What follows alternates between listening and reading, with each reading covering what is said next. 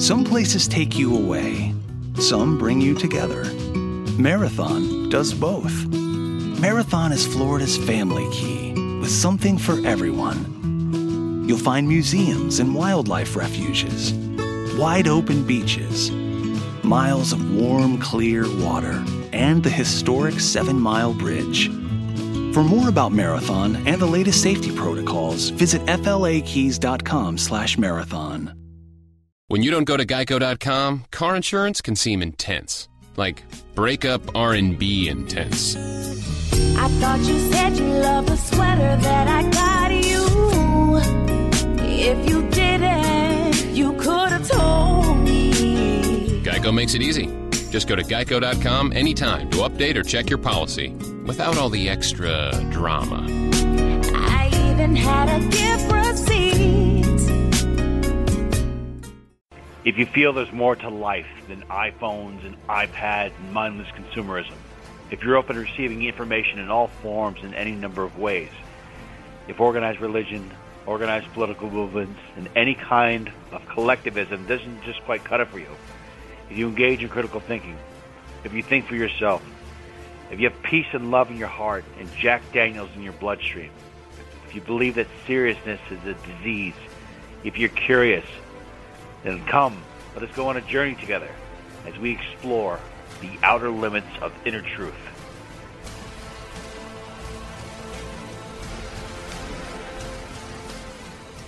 Welcome to the Outer Limits of Inner Truth radio show.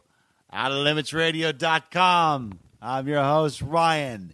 Tonight, it is a great honor and a great pleasure to proudly present a forensic soul analysis on our own virtue, Miss Laura Lynn. This is the first time we've ever done this in the history of the show, and I'm really excited about it. Miss Laura Lynn is absolutely amazing. She's provided so much great insight and so much beautiful commentary on so many of our great guests over the course of the last two years. She's an invaluable asset to our team, and we can't tell you how much uh, we love and admire and appreciate her. She was, she was the fourth virtue added to the Outer Limits of Inner Truth radio show. I remember when I was actively seeking that last person, and I came across her. I came across her site. She just had this very serene and peaceful presence about her. I sent her an email at 12:03 in the morning, and she called me at, by 12:06. We had talked for an hour, and I think the moment we, she picked up the phone and said, "Hi, this is Laura," I was like, "You're in."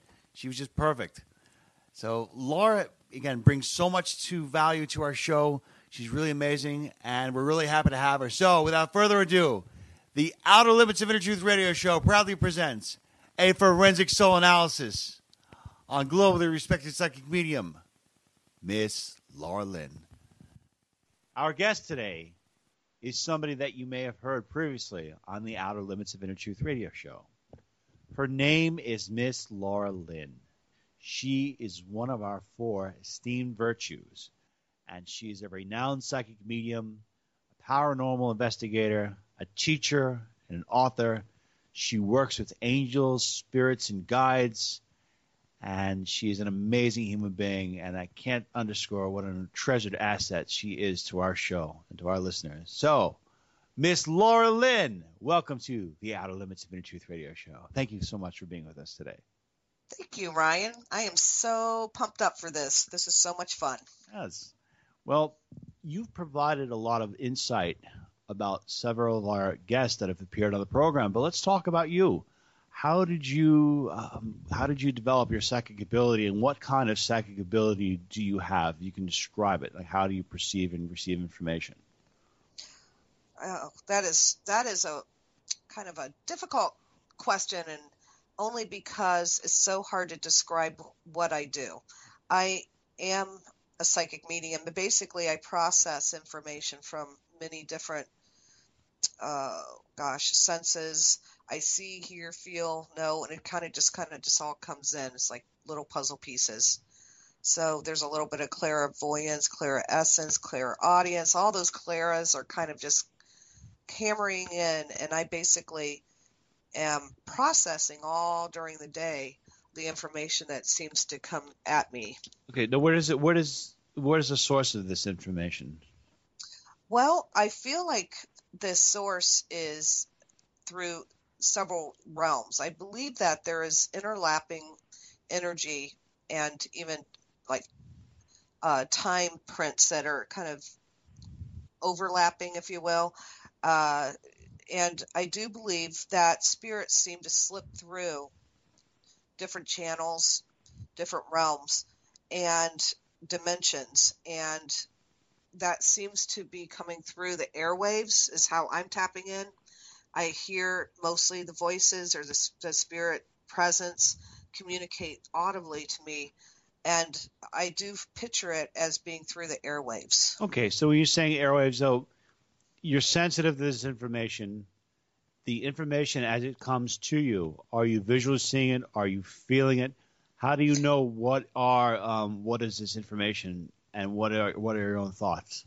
Right. When I'm ta- when I'm hearing a spirit communicate to me, you know, if I will close my eyes or I'll take in that information. Oftentimes, people will see me as I'm channeling, closing my eyes. I'm looking within, and then I'll see symbols, and the energy seems to show me uh, through symbolism. Maybe I'll see a tree or a field or a sunset or perhaps even a car, you know, some type of symbol, and that will it, it will just keep on building from there, and I'll keep on just getting more and more information from the spirits aspect. When you are feeling or tapping into this frequency of information, whether it be celestial or whether it be dark, do you actually see any kind of angelic beings coming through? And if so, who are some of these angelic beings and what are their purpose carry for helping you? Well, I did. Uh, I when I started tapping into angels, I was only five years old, and I, I would physically see the angels like we see them illustrated in children's Bible, you know, uh, coloring books, and you know they were these beautiful winged celestial uh, beings that uh, had all the just amazing energy to them, even like a pulsation, a tone, if you will, uh, that would glisten through. Now, when I tap into the angels that is usually that pulsation, that energy field, the color energy that I'm picking up. And I can attribute what angel it is pretty immediately through their feeling. I it was it's like every angel has a different imprint. Now, sometimes I still see the angels the traditional way, but that's very rare, and it feel it seems like there's always a deep meaning behind the vision of them and then the way I I I feel like um, I guess the way that I can know who they are is just through the familiar, through the just being so inundated with their energy through the years. I've I've learned who they are. I've I've felt the, the energy. I wrote a book called The Healing with the Angel Rays, and I spoke about this or wrote about the feelings that you do have with these beings and uh, with the with the energy rather, and seems like every angel does have a, a color imprint, and they have this energy ray that that can come towards you, and when you become sensitive to that energy, you're able to perceive and and receive the information through their presence. Okay, and you said you realize and experience these um, angels have you ever found that are there angels constantly being created? Have there ever been human beings that have transformed to become angels, or angels pretty much their own consciousness of eternity that have never become or ever existed as a human being? Well, there's two known angels that, or people who have became angels. Uh, and the the strongest known is he was known as Enoch in the Bible, and he's known as Metatron there's a magic termed uh, Enochian magic based on his energy. He's known to be the strongest angel uh, that that we know of, and through history and, and angelic lore. But uh, angels typically, from what the scriptures have written, as angels were created to help mankind to and to work with mankind but many other levels also it goes very deep. It's not all about man. It's it's, it's there's angels to help the universe, the earth, the cosmos, and it just goes on and on from there. But yes, there there there is two accounts. Sandalphon and Metatron were the two angels that were actually people. No, I'm just just curious, but how would a person make a transition to an angelic being? I mean, are there is it a matter of carrying celestial energy, or these two individuals, people that have, what made them so unique and capable of making this transformation? Well, Enoch, through the the Bible, uh, Enoch was granted this because of the in the Old Testament the the power from God because of the, what he did for man. It was like a reward. Uh, but on this question, if you go a little bit deeper with this, my accounts, what I've heard and re- what I've learned through the angelic experience is that many people on this earth can have aspects of the angelic being within them. They can work uh, simultaneously, and it seems to be something that's really beautiful be- because it is.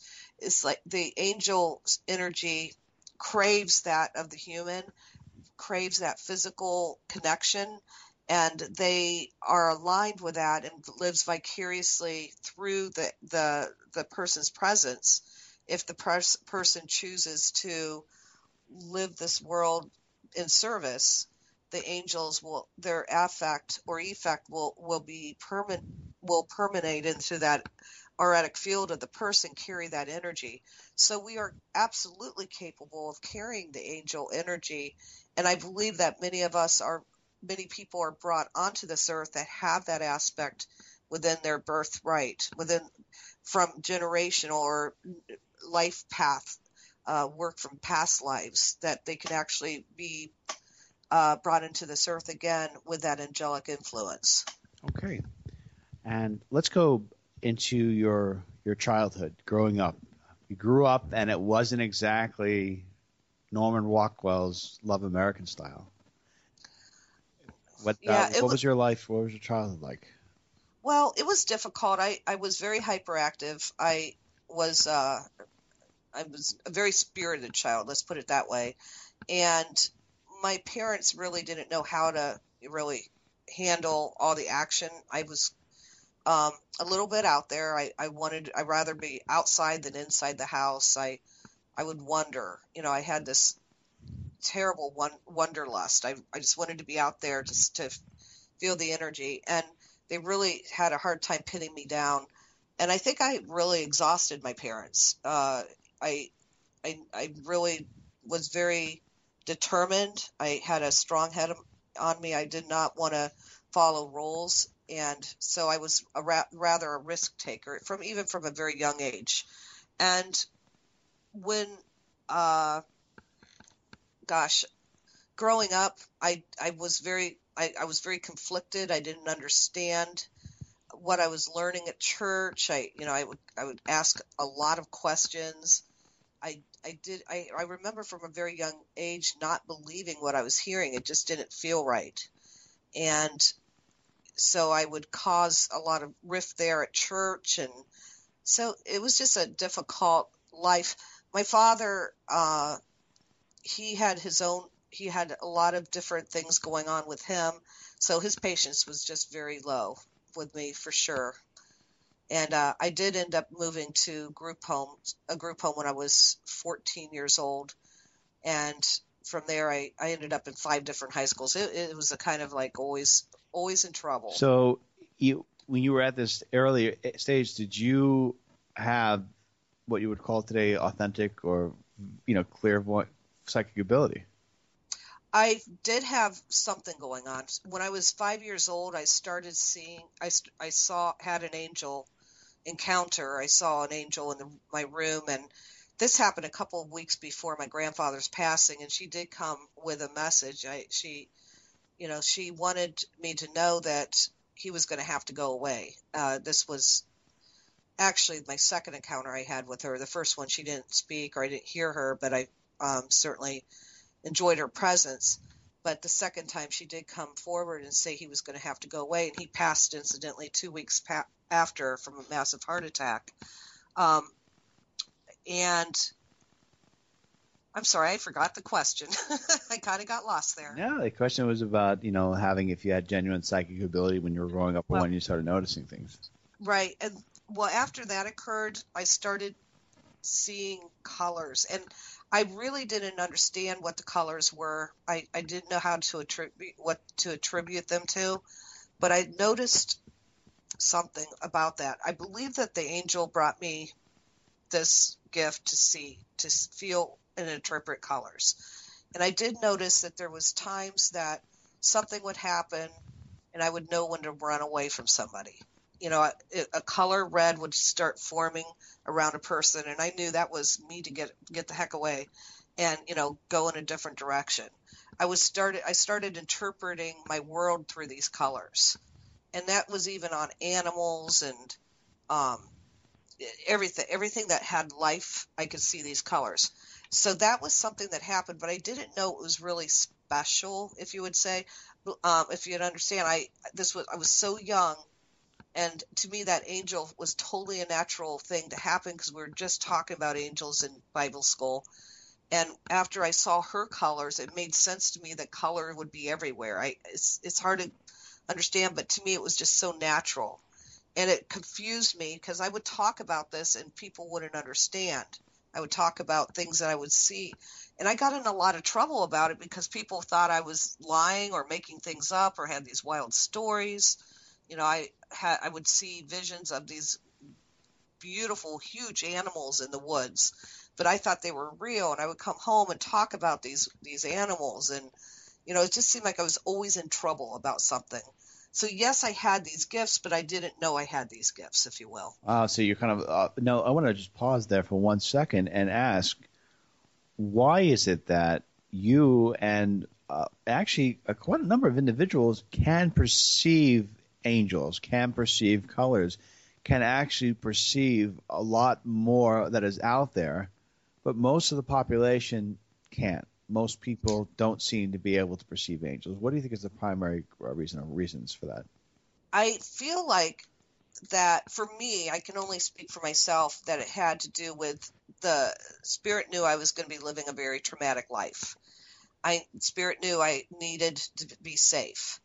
And I was around a situation that wasn't uh, wasn't the probably the best way to grow up, and I was put into situations, whether it be group homes or the foster care system that you know later on i was in uh, detention homes i was in places that were not safe for a young young lady to be uh, so i believe that that was the reason why i was gifted this was to protect myself i literally knew when to back away Okay, what about other people? I mean, ma- ma- majority of Well- people don't seem not to have these angelic perceptions or not be able to perceive these.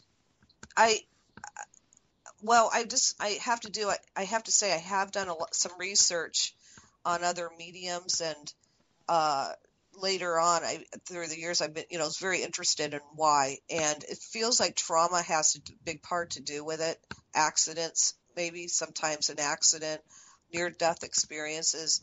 It seems like it's trauma driven and you know why somebody else wouldn't have it maybe they don't need it. Maybe they can go along with their life and be happy and just, you know, do do the things that they need to do to make a living and they don't have to have all that other um, influence to help them to, to, to keep them safe. Okay, when we when we depart the physical body, are all these angelic beings and all these things that uh, people who are psychic like yourself see? Is that readily available to, to a soul or departed spirit? Will will It's- see see most of that stuff that you discuss? I believe so. I see I see when I'm tapping into a to a spirit. Uh, when I'm when I'm looking at their life and where how it was when they passed, it seems like I always see angels beside them. And you often hear about people when they're passing seeing different colors or uh, maybe a loved ones right there, you know, at the doorway, or you know, you hear these stories and you read them, but it seems like over and over and over, I always see angels by the soul side. Okay. Now, coming back to your life, you know you were in a lot of these places. You get to one point where you got arrested. What were you, why were you arrested? Well, what happened was this was I think the third time that I attempted suicide.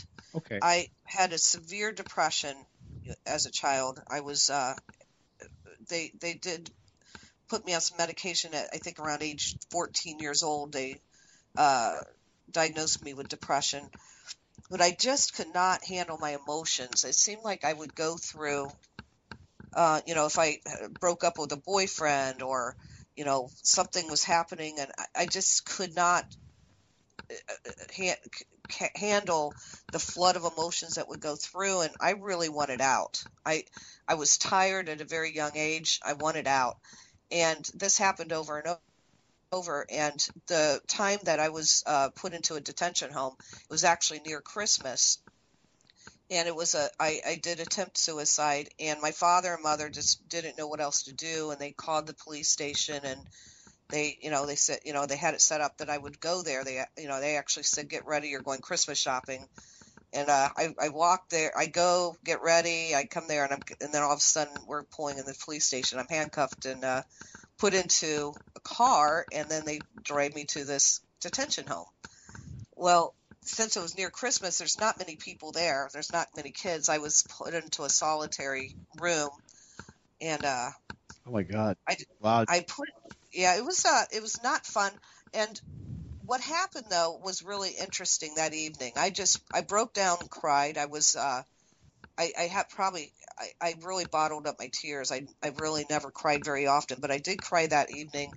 And I was just looking at this metal door, and and they in the down the hallway there was some choir music singing some uh, some Christmas songs or Christmas carols for the for the people who were there for the kids, and I wasn't allowed to go there because yet because it was my first night. So I was just listening. I was laying up against the wall, listening. I had my eyes closed and I felt a warmth. And then I opened my eyes and I saw Gabriel. My the, this was the first angel that I ever witnessed when I was five. I saw her there glistening, and I know Gabriel, by the way, is is Gabriel, the the the Wait, hey, Laura, I need to pause there for one second. I'm hearing a tapping noise. Oh, my cat's just freaking out on me. She's let me let me get her out of here. She's uh on my. I'm trying to get her not to bite me. Here, let me get her out of here. She jumped up on my lap and was playing. Okay, okay. I'm still. Okay. Um. So let's say. So you see you see Gabriel and yes, how do you know it's Gabriel? Is it a feeling, or is it a, how do what makes you? Is it just a feeling that comes over you? That you're like, okay, Gabriel. And who's Gabriel for people who are not aware? Gabriel was the angel that was uh, at the tomb of Jesus. And I knew it was Gabriel because I was introduced to Gabriel when I was five years old, and Gabriel would come through different times in my life when I was in trauma. And when I felt the warmth and I opened my eyes, he was there. And he told me I would be okay. He told me that I would be moving and that everything was going to be okay. So I, at that point, I just kind of surrendered. And I just, I knew, I knew in my heart that everything would be fine. I, but I also knew in my heart that it wasn't going to be easy. I just, I knew the things were going to still be difficult. Okay, so when you have this experience, is this your final reason to say, okay, you know what, I'm no longer going to attempt suicide, but I'm going to maybe make an attempt to push through and continue to carry on life? Yes, I made a choice at that moment to move forward. I felt like there was a bigger calling, and I, I mean, I was only 14 years old, but I, I understood somewhere in my heart that there was something bigger than everything that I was going through and I wasn't sure what that was, but I felt like it was worth the wait. All right, now we get to a point where said you you you turned to religion, and my understanding is that you you tr- and then uh, you tried to block out some of these feelings or voices. Why did you want to block out the voices, and why did you turn to religion? Well, I was so fearful. I had so many, so much dark energy that would come at me and keep me awake at night. I would feel the bed shaking. I would see things. Dark energy. What what kind of dark energy were we talking about? Like, are they ghosts? Are they demonic? Some type. I I think they were entities that were trying to like just capture my light, capture my energy, and uh, they they were darkened. They were darkened entities that was below angels. It wasn't. Uh, I wouldn't call them demons, but they were certainly not good, friendly spirits. What- They weren't like my grandpa hanging out. Well, what kind of um? How would the, what would those be? Would those what was there classification of these things and these beings that you just described? They why would they attack you? Like why would they attack anyone for that matter? Well, I there's many spirits. There's many layers of spirits uh, that it seems that I can feel the presence of, and some of the spirits are interdimensional. It seems like they slip through back and forth beyond the dimensions. I believe these were spirits that were here before human were here, and what I I mean, they were people, or not people, but they were a different type of being that was present that inhabited this space before we were here. And they, I believe they come in to basically take our energy. And I, what happens is they can, they can work through people who are vulnerable, vulnerable, such as me. At the time, I was so, you know, I had terrible depression.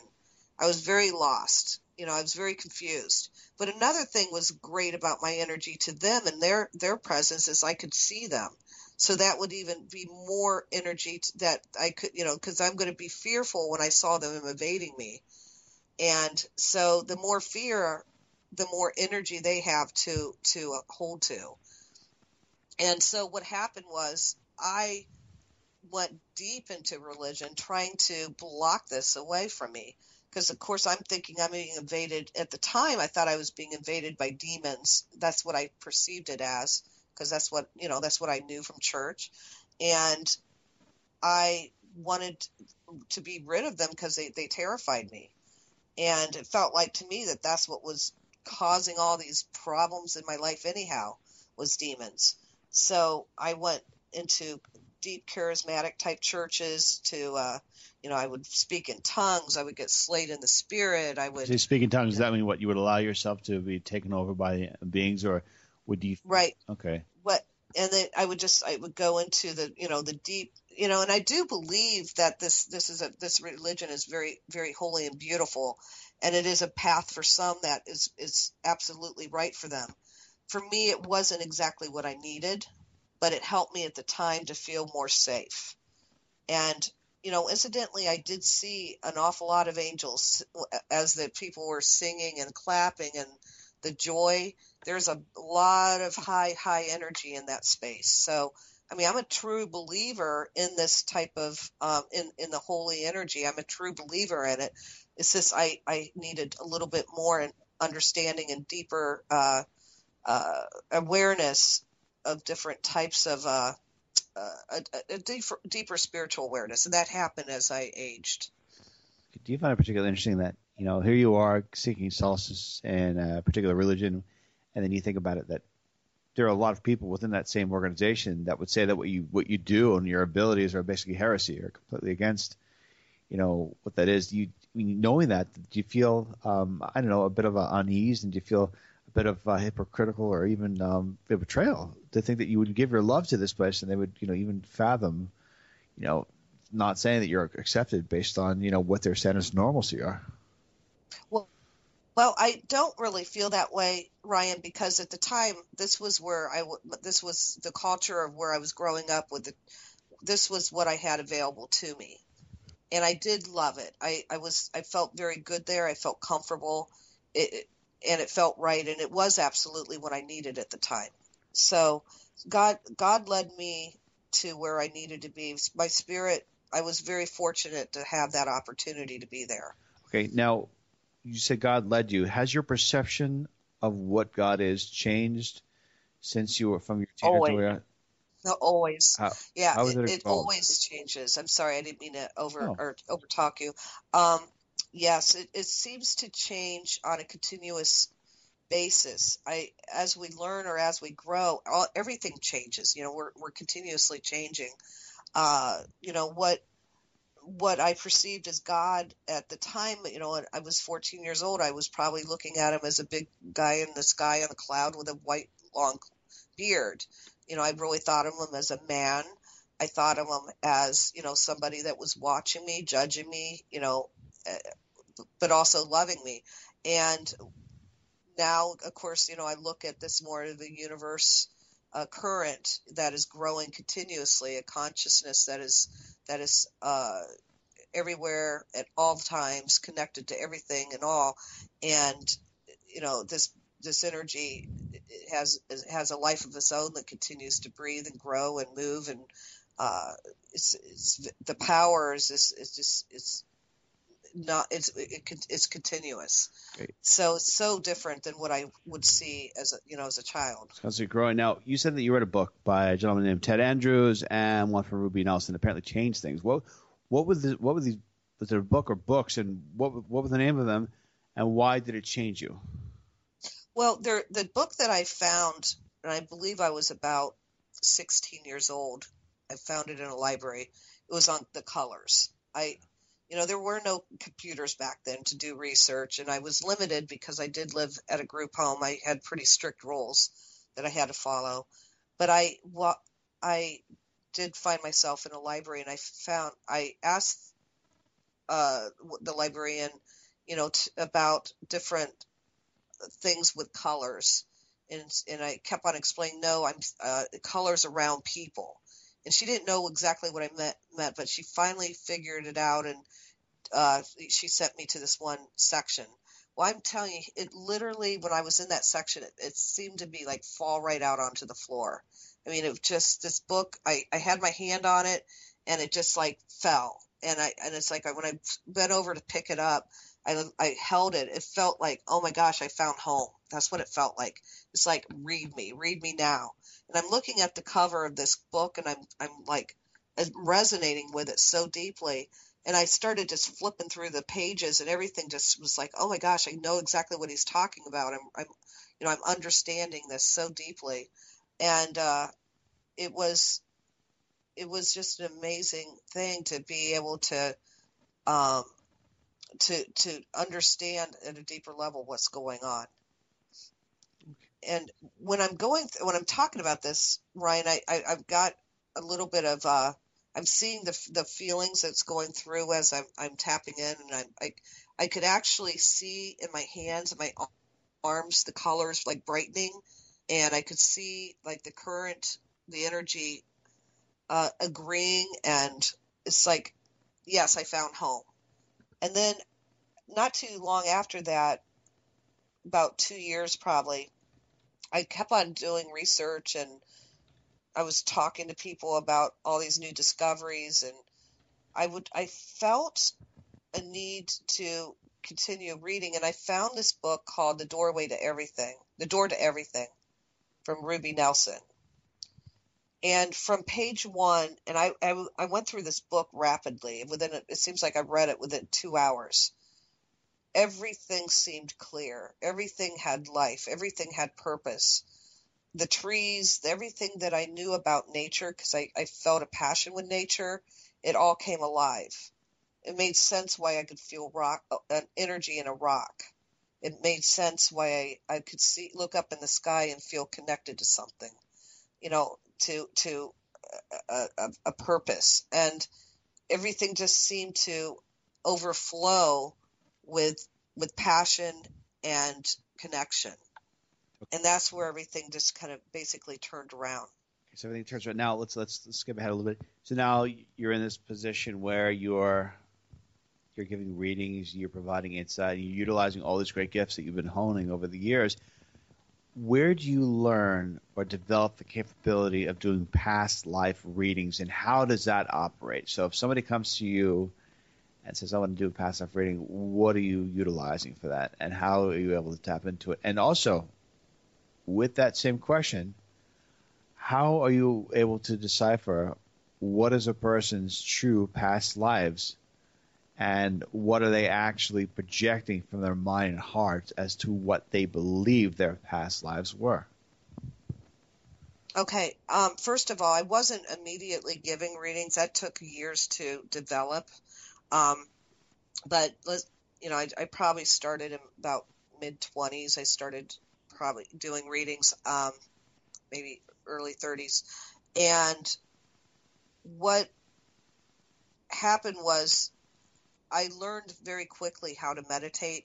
I was always meditating, I just didn't know it because I would go into these dream states and communicate to to a presence and it, and I would slip into my old lifetimes. I would slip into these scenes there. I knew that I was that person.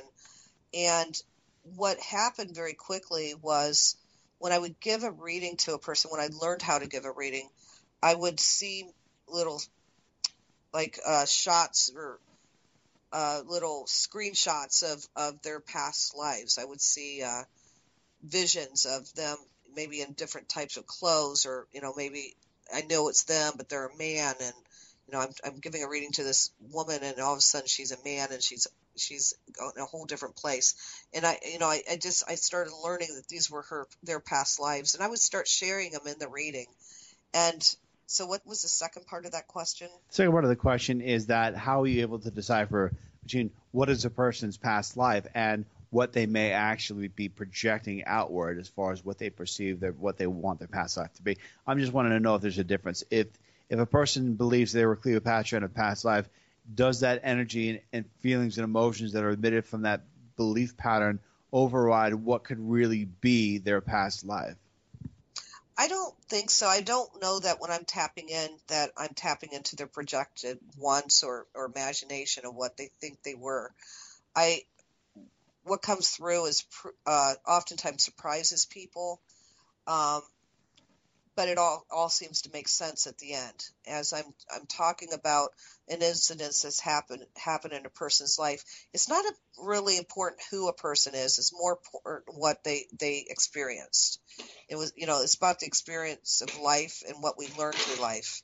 Okay. And so what I'm doing is tapping into that that the actions of their life and explaining to them what they went through and and then they a lot of times they'll say, "Oh my gosh, well this is what I went through this lifetime," and then it kind of just fits it all together. If you were to say what some of your most profound insights over the years of your life that you can share with our, with our audience, what can you tell them? Like, what are some of the most profound insights, life lessons, and spiritual uh, lessons? Well, when I was in the depth of my depression, one thing I didn't talk about with one of the suicide attempts I had, I did have a rather pr- profound experience. Okay.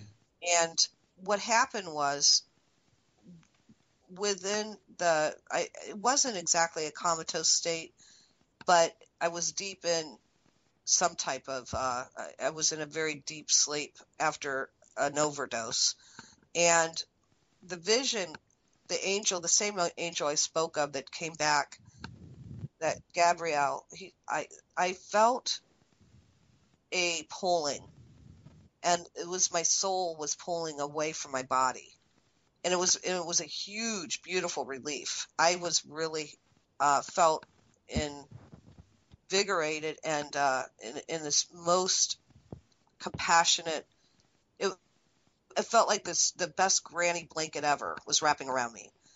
And it was so pleasurable. And i i felt gabriel coming to me and i was told at that point i had a choice. And the choice was that i could go back back and, the, and spirit and, and that spirit presence did explain that it was going to be hard. It wasn't going to be easy yet. Things were going to get difficult you know still be difficult but I could do that and, and, and it would really be staying on my path. And they said, or I could come with them and that's okay. But I wouldn't really fulfill what I my purpose was. And I, I'm feeling like, oh, I want to go with you. I want to go there. I want to be with you. But yet I had this feeling like it's not done. And I didn't understand purpose. I didn't get any of that. I didn't have any real conviction at the time that I'm supposed to do anything, but I just I knew that something wasn't done. And so I did go back. I felt myself going back into my body. And with that, I knew that something has changed. And then I had that vision not too, you know, maybe a few days after you know, where the angel, you know, greeted me and said, yes, you, you know, things are going to still be a little bit hard, but we're going to be here with you and everything's going to be okay.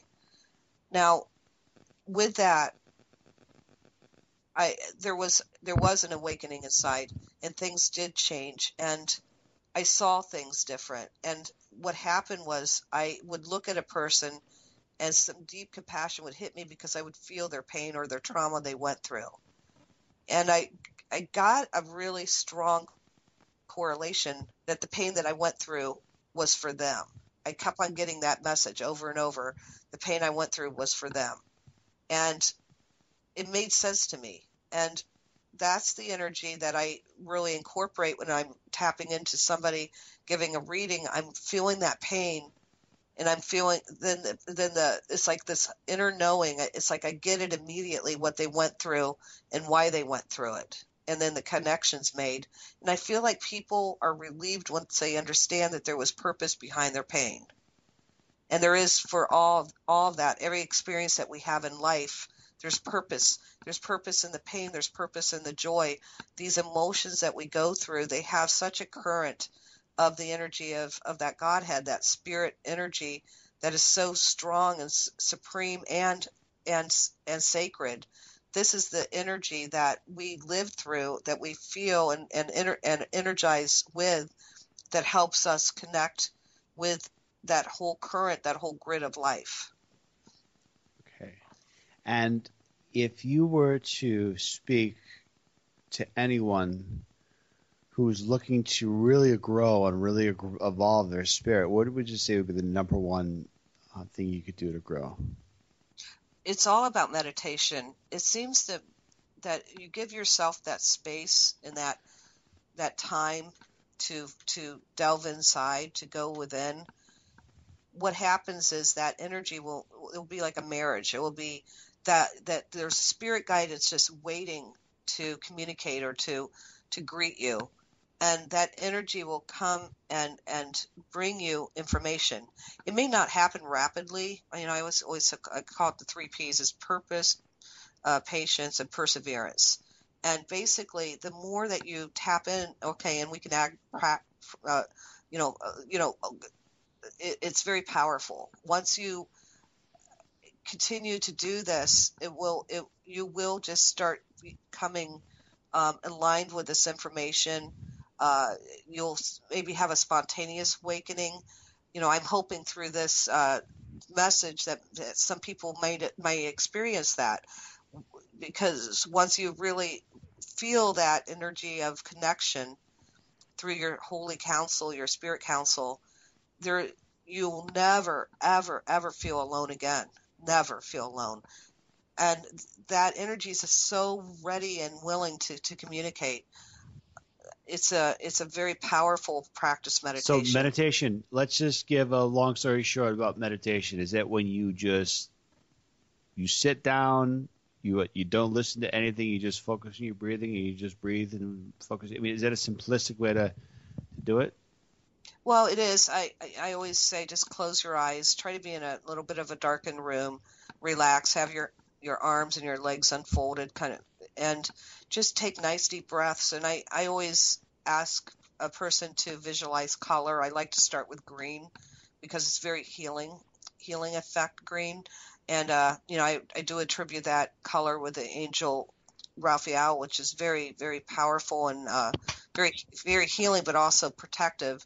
And then what I, you know, I always state, you know, to start with your breathing, just focus on the green coming into you with each breath and filtering your cells, your your your energies, your uh, all your tissues, your bones, all everything in your physical presence, you know. And as you do that, it's um, spontaneously little images may bubble up, or you might have memories bubbling up, maybe memories from the past that you can gently release. And I always um, I love the word harmony. It feels like that word has a deep special code to it.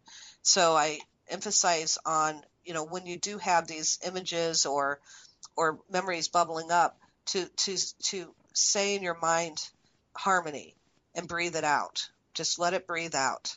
And you know, and come back, and then then breathe in again the word harmony and this beautiful green energy, and just go with it with almost like a ocean tide, the waves, just in and out, in and out, and it seems to be a nice, effective way to uh, go into that meditative state, and you know, when you're meditating, don't go in there with an action, don't, but just more as a, a, a really nice presence that you're bringing yourself to be enfolded in, in energy for a moment. You're giving yourself space and time and allowing yourself the presence of those beings to be wrap around you.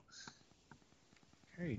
Miss Laura Lynn, our esteemed virtue on the Outer Limits of Inner Truth radio show, has now become a featured guest and we can learn more about you, Miss Lynn, by going to your website at angelreader.net. And anyone who would like to have a sit down or a reading with you can contact you there. Miss Lynn, it was truly, truly an honor to have you on our program today. Thank you so much for being with us. Thanks, Ryan, so much. It was my pleasure. Joining us now is globally respected psychic medium and energy healer and empath, Miss Carrie O'Connor. Learn more about Miss O'Connor by going to her website at carrieoconnor.com. Miss O'Connor, what can you tell us about your fellow virtue, Miss Laura Lynn? Love Laura Lynn's energy. What perfect um, description is the angel reader and the past life reader. What I saw with her, Ryan, is that there's all this word. So the great big word over almost looked like a title of a description of her. It was called a scribe. And I saw Archangel Metatron's energy around her. And people are, are used to the Archangel Metatron, I mean, the big ones, Archangel um, Michael, Gabriel, Raphael.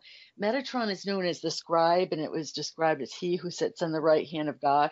And so she's here in this life to really be able to, I'm not surprised she wrote books to make people connect with their angels and to also it's like she has a map to give people with the past life so they could go through those past experiences so they could heal from them because a lot of times when people when i do past life readings people could get hung up in the story but she bridges them and helps them say, okay, what do you want to take from that lifetime for to, for you to heal in this lifetime?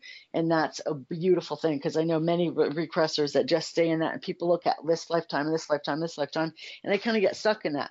When we really want to know what is the lesson because we're all kind of working on something here. So Laura has a beautiful way to voice it, to describe it, to really bring it to the person. And she really comes from that heart space. So she is very much guided by Metatron. She is an incarnate angel herself, and she's got a beautiful, beautiful energy. Okay.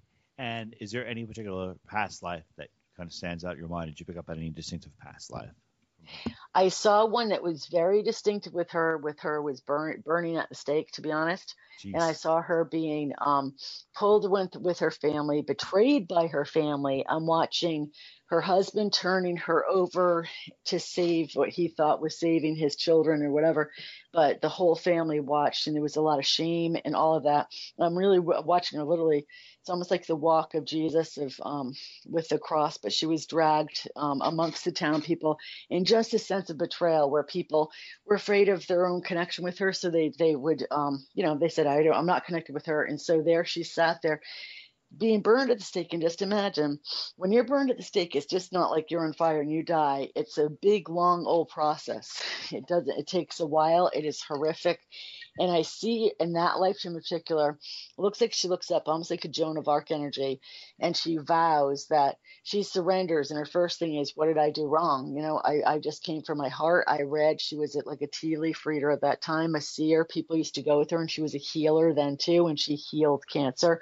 And then for people to come for miles and miles, and then all of a sudden the government changes, the religion rules changes, and they um they you know turn on the people, and she really felt uh, such a huge thing of betrayal. So she comes in here to this lifetime to be uh, the scribe, to be the talker to people, to introduce people to angels and their guidance around them. So that lifetime really affected her.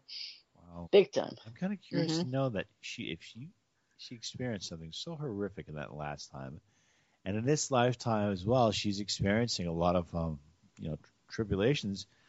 Yeah. Like, why do some people have to go through some of these things? I mean, and as far as a, a, a soul's evolution, Mhm. can all do all souls have to reach a particular point like do do do evolving souls reach particular checkpoints and mm-hmm. then they go to the next evolution? Do you have to experience so much pain? Do you have to experience so much suffering?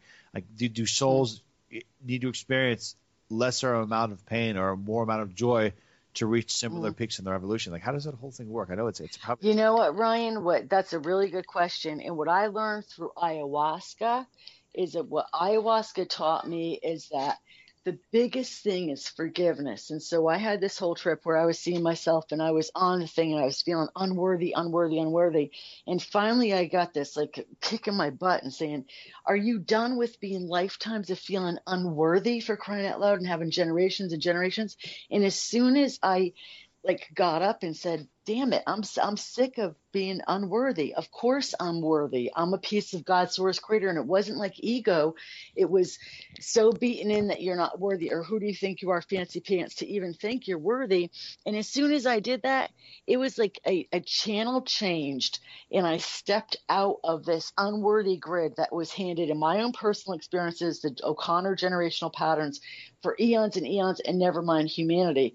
So this lifetime in particular, it's all about we don't have to do it over and over and over again. We don't have things we can transmute karma, we can transmute our experiences, and the biggest thing we could do is say stop, and it's like putting the brakes on it. Forgive ourselves, forgive those that are all involved, and then all of a sudden it's like you're it's again the channel changes and you're on a whole different um, trajectory um, line. Oh, Miss, um, you know, Carrie, is there anything else you want to add to it? I just want to say that a lot of healers go through that, and it's called the um, the shamans say it's the wounded healer. People that are readers and healers, a lot of them have been um, part of the journey is being a wounded healer, and then part of their transformation is becoming the healed healer, and that's what all the virtues are, including myself. And part of the best um, kind of healers have been there, done that. You know, I know that there's a lot of abuse. I've been through abuse, molestation, rape, uh, you know, a lot of stuff my own self. And I really, especially after I was kidnapped and I was really living the life of Jesus, I might be dead. And he was showing me my grave. And I said, what did I deserve to, to get this? And I realized it wasn't personal. And I had a choice to say, to kind of turn everything around. So the last thing I want to say is, as far as with all the virtues, a lot of people, and even yourself, a lot of people that are in, um, drawn into New Age or their old souls, we've had many, many incarnations that we can kind of take it on ourselves that we did something wrong, but we want to start thinking, what did I do right?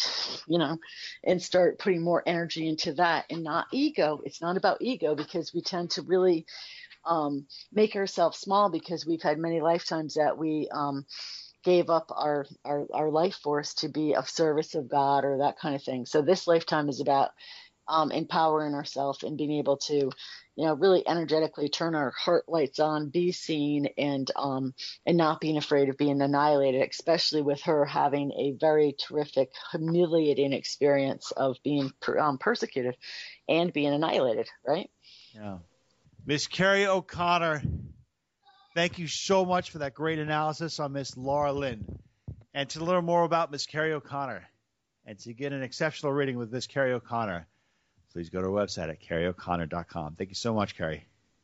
Joining us now is the astrophenom, our astrologer, Miss Constance Stellis. You can learn more about Miss Stellis. and get a reading with Miss Stellis, chart time with Miss Stellis, by going to our website at constancestellis.com.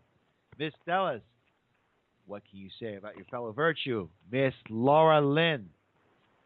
Well, uh, first of all, my fellow virtue and and colleague, um, Laura Lynn, is, to my surprise, an Aquarian.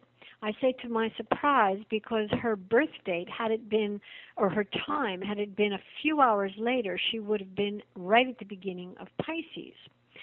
Um, so she's at the very end of Aquarius, which is a a special sign for these times that we live in. I say that because you've probably heard about the age of Aquarius, you know the song. Um, astrologically speaking, we are heading towards, or some astrologers believe, we are in the midst of the age of Aquarius. What are the characteristics of Aquarians? Group mindedness, fellow um, fellow man consciousness, uh, humanistic, and also leaps of intuition, um, lightning speed intuition. Now, Laura has her sun in Aquarius and also her moon. So there's a great connection between her personality and her emotional um, processing units. I say it that way because Aquarius also rules um, computers and the computer generation and also revolution. And it's not that um, Aquarians are mechanical, but that kind of lightning speed that we've now come to expect from computers is the way her own uh, mind, body, uh, soul, heart processes information very, very quickly, very, very quickly. Um, and not only quickly, but with unique outcomes. Um, if you think about the ruling planet of Aquarius, which is Uranus, it was discovered in 1781, I believe. And up until that time, people who were born in the end of February um, uh, or the beginning of February, the Aquarian period time, uh, were ruled by Saturn. And Saturn had everything to do with discipline, order, time, old age. It was kind of like the old fashioned way of being. When we discovered Uranus, we started noticing that there were people who definitely were not of those characteristics. And so gradually the, the experience of, of Aquarians became to be more Uranus ruled than Saturn ruled. And lightning speed, as I've mentioned, revolutionary kinds of thought, consciousness of the group dynamic, and unique solutions and ways of being. So Laura has a great deal of harmony between her sun and her moon, meaning that she's kind of on her own trajectory. She's on her own light beam. And through her channeling work and through her um, spiritual development, um, she can offer this position, this no um, orientation to her clients, to her friends, to to the world. And I think that it took her a while to kind of get all of her skills underneath her, so to speak, because she was the kind of kid that was unique and maybe her surroundings said weird. Uh, so people have grown into understanding how it is that she is on the planet and what she is um, in tune with.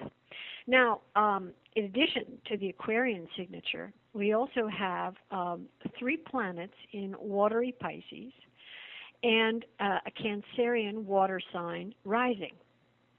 So this is a combination of great compassion and great sensitivity, and maybe even difficult to those two things together because the shield to kind of turn off the influx of information is a little bit tricky to navigate.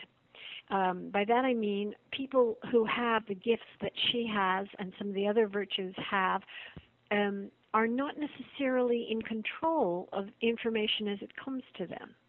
And what you learn if you're doing, yeah. I just want to ask you that when you say information that's coming to them, what is the where is the information coming from? What is the origin of the of the, the information? Is is it from people people do it in different ways. Some people are clairvoyant; they see clearly. Some are clairaudient; they hear clearly. Some people have to touch an object belonging to the person um, that they're re- doing the reading for. Other people um, have dreams. Other people would. Well, other people use astrology charts, like me. So there are different ways that information is translated, and um, channelers or quote unquote psychics that have an alternate way of knowing. That's the best way to think about it. An alternate way of knowing.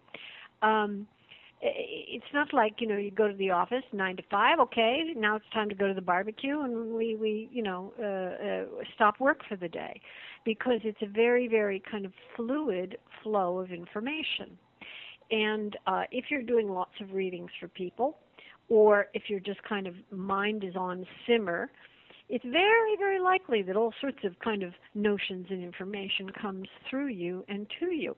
And you have to learn to work with that so that you know when something is um, is important, when it's not important, uh, when you're working with somebody, what to say and how to say it, and also how to protect yourself from an influx of energy um, with clients or other people that may not be native to you.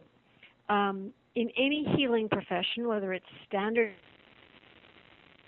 therapy or psychology or whatever, there's an exchange of energy between the client and the practitioner. And um, if you're doing uh, psychic work, it's it's quite intimate and quite intense. So my point with um, my colleague uh, Laura is, uh, and probably for all of us, you have to learn when to put up the shields and then when to relax the shields so that you can be of service or help. Um, and she has a um, great deal of absorptive ability. Pisces absorbs like a sponge. So um, I'm sure it took her a while to get that under control, but she's doing great. Do you feel that she is a person that could have maintained a comfortable existence within her soul group for this life incarnation, that it was an elective choice to de- evolve the way she wished to evolve, because it seems that she's um she's very unique even amongst uh, she's one of the most unique people I guess I've ever met, and I'm wondering where yep. that unique uniqueness factor comes in. If there's a um, deeper significance. Well, first of all, unique is Aquarian's word, and you know something about that because you're an Aquarian. Yeah, so the the unique quality of Aquarian energy is unique. Not to belabor it, but that's the way it is. And um, Ronald Reagan was an Aquarius. I don't know if that makes us all happy or sad, but he was a pretty unique president, whether you agreed or disagreed. And the the use of astrology in, throughout his presidency was yes instigated by his wife because she knew about astrology from Hollywood days, but he was pretty uh, tuned in, and um, I think perhaps other presidents have, but nobody was willing to kind of um, cotton to it as much as him. So that's an example of someone using an alternate way of knowing. Um, Laura has many different languages for knowing and she picks them up from uh, a feeling, an intuition, a sense, um, maybe even hearing something. Um, not sure, but um, she she's tuned into higher frequencies. You know, kind of like when you go for the radio and you just hear it, hear it, hear it. Well, she can hear it, and she can also give that information uh, back to us. Plus, this lifetime, her chart says that transformation in um, in ways of um, soul evolution is her purpose, and there's no better way to uh, work on that or develop that than being um, a truly helpful, serving pe- person with the talents that you have. Um, and hers are um, checking in with higher spirits. Right. Is there any particular lesson that she's going through right now? Is there any one or two lessons right now that that she's uh, she's actually Yeah. focusing on for this lifetime? She she's focusing because of the presence of Pisces in her chart, uh, and Neptune is currently in Pisces and will be for oh, probably about uh, 12 more years. So it's not a hop, skip, and a jump transit. Um, her challenge is to know when to open the faucet of intuition and when to close it down and how and the times that it's closed off she can bolster and strengthen her her aura her physical being her her heart all parts of her of her of her life because she is being kind of boosted upstairs here and um, when I say upstairs, I don't mean to heaven, but to higher levels of, of knowledge and information. And as I said, you got to turn it on, use it for your own good, for other people's good, and then, okay, um, I'm closing the switch for a while. Miss Constance Stellis, that was a really great and really uh, wonderful in-depth analysis on your fellow virtue, Miss Laura Lynn. And to learn more about Miss Constance Stellis and to get your chart done with Miss Stellis, it's personal, and she can also do business reading as well, which I think is fantastic. Please go to Miss Stellis' website at constancestellis.com. Thank you so much, Miss Stellis. My pleasure. Good weekend to all. Got it. Joining us now is Mr. Lee McCormick, an innovator of human consciousness. You can learn more about him by going to his website at spiritrecovery.com. Mr. McCormick, what can you tell us? How are you, hey, how are you? What can you tell us about Miss Laura Lynn? Oh gosh, Laura. Laura is so great. Um, I actually I met Laura through my wife, um, me Tracy McCormick, who's also an author and, and uh, a chef. Um, and my wife introduced me to Laura, and she said, you know, I've, I've met a lot of magical people around over the years, and she said probably the clearest, most accurate seer is what she calls them, you know, with mystic, whatever you want to call it. She said probably the one of the most accurate, clearest I've ever met is this lady named Laura Lynn that lives in Ohio, and she actually lived just down just down the way from where my wife grew up in Oberlin.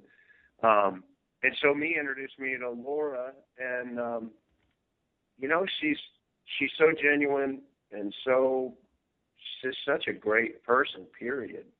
Um, and then she has this this uh, ability to see things and hear things, and um, and it's just genuine.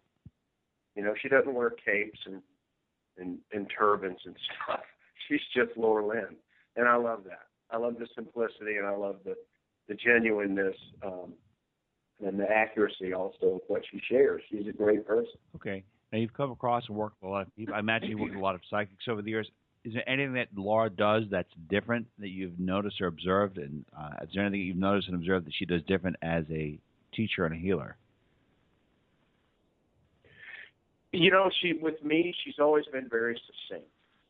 It's like she, when she tunes in, um, what she has, what she's always had to share with me, has been very direct and to the point, and very clear. So, you know, it doesn't take a 45 minute reading, or it hasn't with me with Laura. She's just like, oh, okay, well, this and this and this, and you get it, and uh, you know, um, and it's just very direct and to the point. And you know, there's no drama to it. There's no, uh, there's no production. Okay. So to it's just very to the point, and I really appreciate. So you think that she has a, a, a means of giving direct, honest, direct, honest approach, and there's no what flair to it? Yeah, I mean, in my experience, and and that's what I like to hear. Um, you know, I've known a lot of people over the years. I've I've I've run in some circles with you know some mystics and some just some great teachers um, over the years, and uh, I just appreciate simplicity and honesty and genuineness, um, and that that really is is who Laura is. I mean, Laura Lynn's just like straight up, um, and and that works for me. Okay. You know, I guess some people like like a lot of mojo and stuff added to it. You know, kind of dress it up and make it seem all mystical and bizarre. And that's the cool thing also is the ability to see and to hear and to to, to you know that intuitive ability. We all have it. We've just not been raised to pay attention to it, and we don't live in a culture that values or honors it or respects it. Um, and so, when somebody's very clear and direct, the way Laura Lynn is, I believe it it kind of validates the fact that you know what I, you don't have to live off on a mountaintop or out in the middle of the desert or, or sleep in a dome, you know, to to be tuned into to an awareness that's already with us anyway. Got it. Um, and she helps bring that out. I think that that genuineness brings that out. So, Mr. Lee McCormick, I really appreciate your time. Thank you so much. And to learn more about Mr. McCormick, you can go to his website at spiritrecovery.com. Thank you so much, Mr. McCormick. Oh man, have a great day. You I too. Thank you. Joining us now is Channeled Spirit, a great friend of the Outer Limits of Inner Truth radio show, Mr. Chung Fu, with an analysis on Miss Laura Lynn. Peace, blessings, and peace to you, Laura. Blessings and peace. You bring to this life your strong heart energy. Within you is a passion for connecting, for opening the heart, for revealing truth, for bringing forward that truth into the world. This passion that is within you shows itself within nature, within a love for nature, a love for animals. I am seeing a lot of spirit animals around you, beloved, as though in other lives, and I am bringing the records through as I speak to you, that in other lives you have cared a lot for animals and they come to help you within. They are from many different uh, species, but especially here, uh, I am shown a life in Africa where you have had that ability to connect at a soul level with animals. This ability translates itself as a certain kind of perception and a type of healing power and even though it may not be used with animals in this life, what we can say is that you have a strong instinct. That it is well known animals work with instinct. They lend that instinct to you, where you can trust certain fundamental impressions that you get very strongly in your body. And you need to learn to trust those impressions those instincts that come forward. Here within this life, it is the time now grow what I would call the higher mind, the part of you that instinct, it raises it up and brings in the God, God self, that translates all that knowledge and understanding into a connection with the higher realms. So here I see you reaching out and I see angelic beings coming forward to you, giving you gifts, bringing you opportunities, opening doorways. And I see that what can really assist you is to understand the nature of your own heart, of your own power of asking, of opening your heart to receive. This is a place where there is some constriction.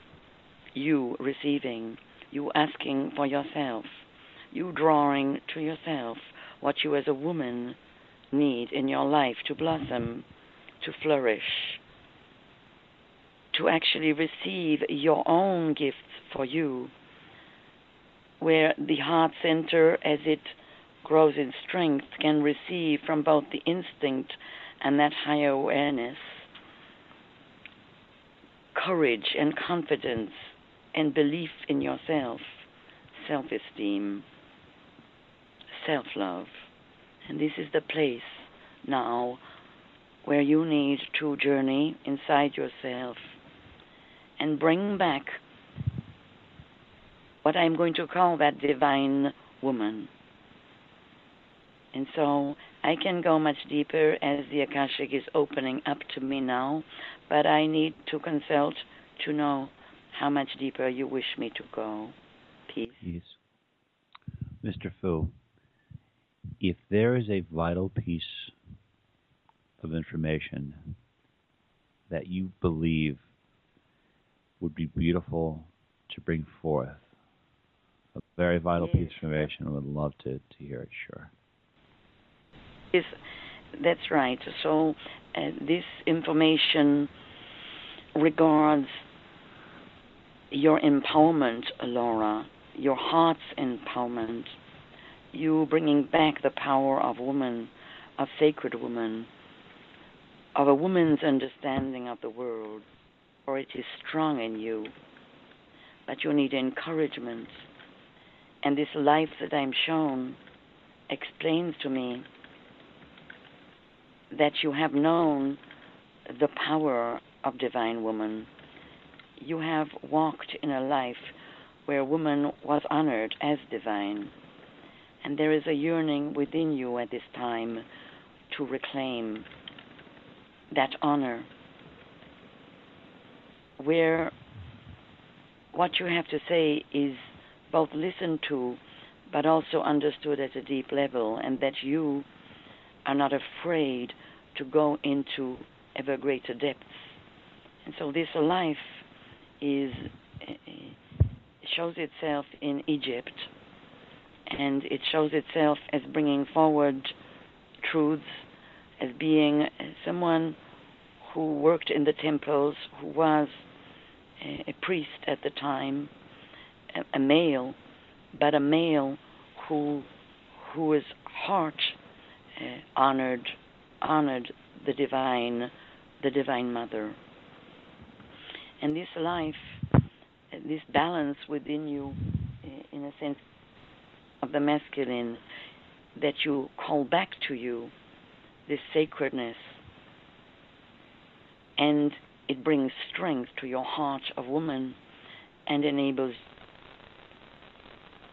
you within this life to honor yourself, to see yourself as you truly are, as you saw women and as you understood the nature of the Divine Mother, divine, and within this life, it also speaks to you from deep within.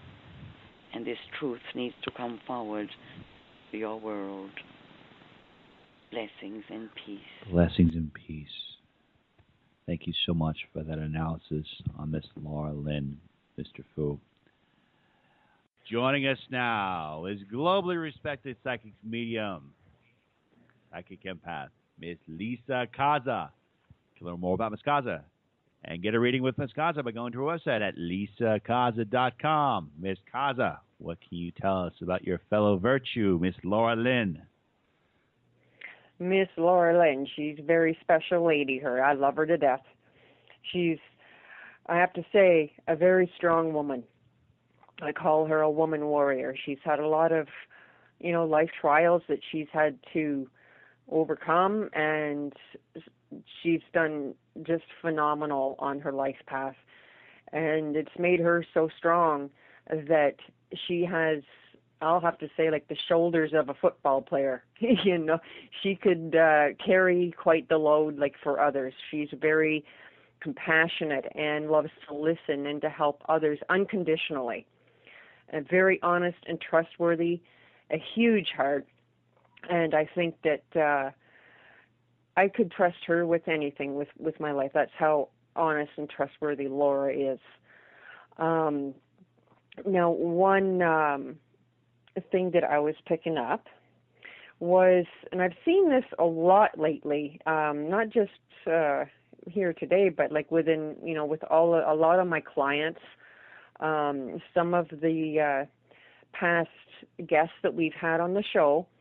I'm not sure why this is. I didn't really have enough time to delve into it to find an answer, but uh, one past life that I was shown here for Laura was definitely in London, England and unfortunately it was a lifetime where you know she was she went through a lot of persecution and in, inquisition in the 1500s i'd have to say definitely under the rule of henry viii she was one of his i don't want to say victims because i don't like that word but um she she was definitely uh unfortunately taken advantage of firstly and then you know what happens in in those days when you're persecuted.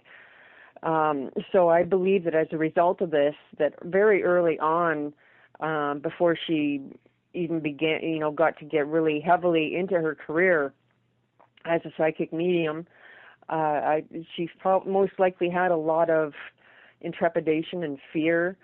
Um and that you know that's understandable you know what happened in the past life. Like my god what happened what happened back then? And she was actually quite innocent. She was what i call um a white like a white witch kind of thing like she practiced white magic and she did a lot of healing um, gave a lot of guidance. Uh, she was a very, just like she is today, very loving, very trustworthy. But unfortunately, you know, back then they just didn't look at things like that way. So as a result, like I said, uh, most likely er, very early on, years ago, she probably had this fear that, again, this just shows her strength, her phenomenal strength, her warrior spirit. She overcame it, and it's you know the attitude is almost like screw it, I don't care. You know, it's much more acceptable this day and age. I'm going for it. This is what I'm meant to do, and I'm staying here and I'm doing it. I am needed on this planet, and that's actually what I hear. It. I'm wondering if those were her actual thoughts. So, and she takes her work very, very seriously, very serious. And what are things do you think are some of her life lessons for this life incarnation? Some of her life lessons. Yep to trust herself and to trust spirit. That's the main one. I feel that she's uh, for you know, and this is a difficult one for a lot of us, myself included, I'm sure, where you know you tend to second guess yourself all the time. For example, um, you don't have faith in yourself or as much faith in yourself as what you should have. Um, that's that's the number one main lesson that I'm feeling that she's had to learn, and she's she's come a long way. I feel that she's definitely learned it. She's learned how strong that she really is. She's learned how capable she is and independent, and her true path. She she's learned all this. So she's actually going to be ascending. You know, I do feel that she will come back again after a bit of a rest period uh, she will come back again, but she, next time around, she's not going to have any fears. She's going to be even more powerful in terms of her abilities. Um, she's not going to have that lesson of you know needing to find herself, to uh, trust herself. Um, it, it's it's going to be. I hear the word fast track or fast lane. She's just it's just going to go boom. I feel like a late teens in the next lifetime, she's actually going to be already well known in the metaphysical field. And what seems to support this, um, I uh, picked up her um, animal totem as well. Well, two of them actually, and the one is an owl. And but to be specific, because there's different kinds of owls, it's a snowy snowy owl and the color is very significant because it represents ancient wisdom. So she's got the snowy owl as as one of her animal totems, and that's one thing too. It, it also stands for silent wisdom. So she, uh, for example, she's a lot smarter than what she lets on. She can see things a lot more and hear a lot more than what you think so she you know she can see through the darkness through those shadows and extremely accurately yes. and um she is she's amazing she is the strong, yeah and but what i find is interesting is she had this is past tense she had another animal totem that was rather in uh what do you want to say like um in a bit of a quarrel, I guess you could say, with the owl. And it was the red-tailed hawk, which happens to be one of, of my animal totems. Now, what happens is hawks, unfortunately, uh, in in real life, they will sometimes prey on owls, and so I see that this is actually what had been going on for a number of years when she was trying to learn her lesson of needing to uh, trust herself more and you know find herself and find her strengths and where she should be going on her life path. The two of them were at odds with each other, pulling her back and forth like this huge tug of war match. Where where finally, uh, I I believe Laura herself had had enough, and I don't know what she had said in that moment, but it's almost like okay, I've had enough of this. I just want, you know, a direct B line from A to B, none of this back and forth. I'm done. and that's when the uh, uh, the red-tailed hawk finally let go of the tug of war rope, so to speak, and and left left her. So she's she's now left with the the owl. So she's much more sure of herself. She's stronger in her wisdom and more sure of her wisdom as a result. Miss Lisa Caza. Thank you for that beautiful and compassionate analysis you did on your fellow virtue, Miss Laura Lynn. And to learn more about Miss Caza and to get a reading with Miss Caza, please go to our website at lisacaza.com. Thank you so much, Miss Caza. Oh, thanks, Ryan. It's such an honor to be reading for the virtues. I just love it, love them to death. Okay, everyone, that concludes tonight's edition of the Outer Limits of Inner Truth radio show. Very special thanks to our beloved virtue and special guest, Miss Laura Lynn. Very special thanks to our other guest, Mr. Fu, Mr. Lee McCormick, and our other virtues, Miss Constance Stellas, Miss Lisa Caza, and Miss Carrie O'Connor. And to learn more about the Outer Limits of Inner Truth radio show, please go to our website at outerlimitsradio.com. Till next time we meet, my friends, wishing upon you an abundance of peace, love, and beers. Have an unbelievable weekend. Take good care.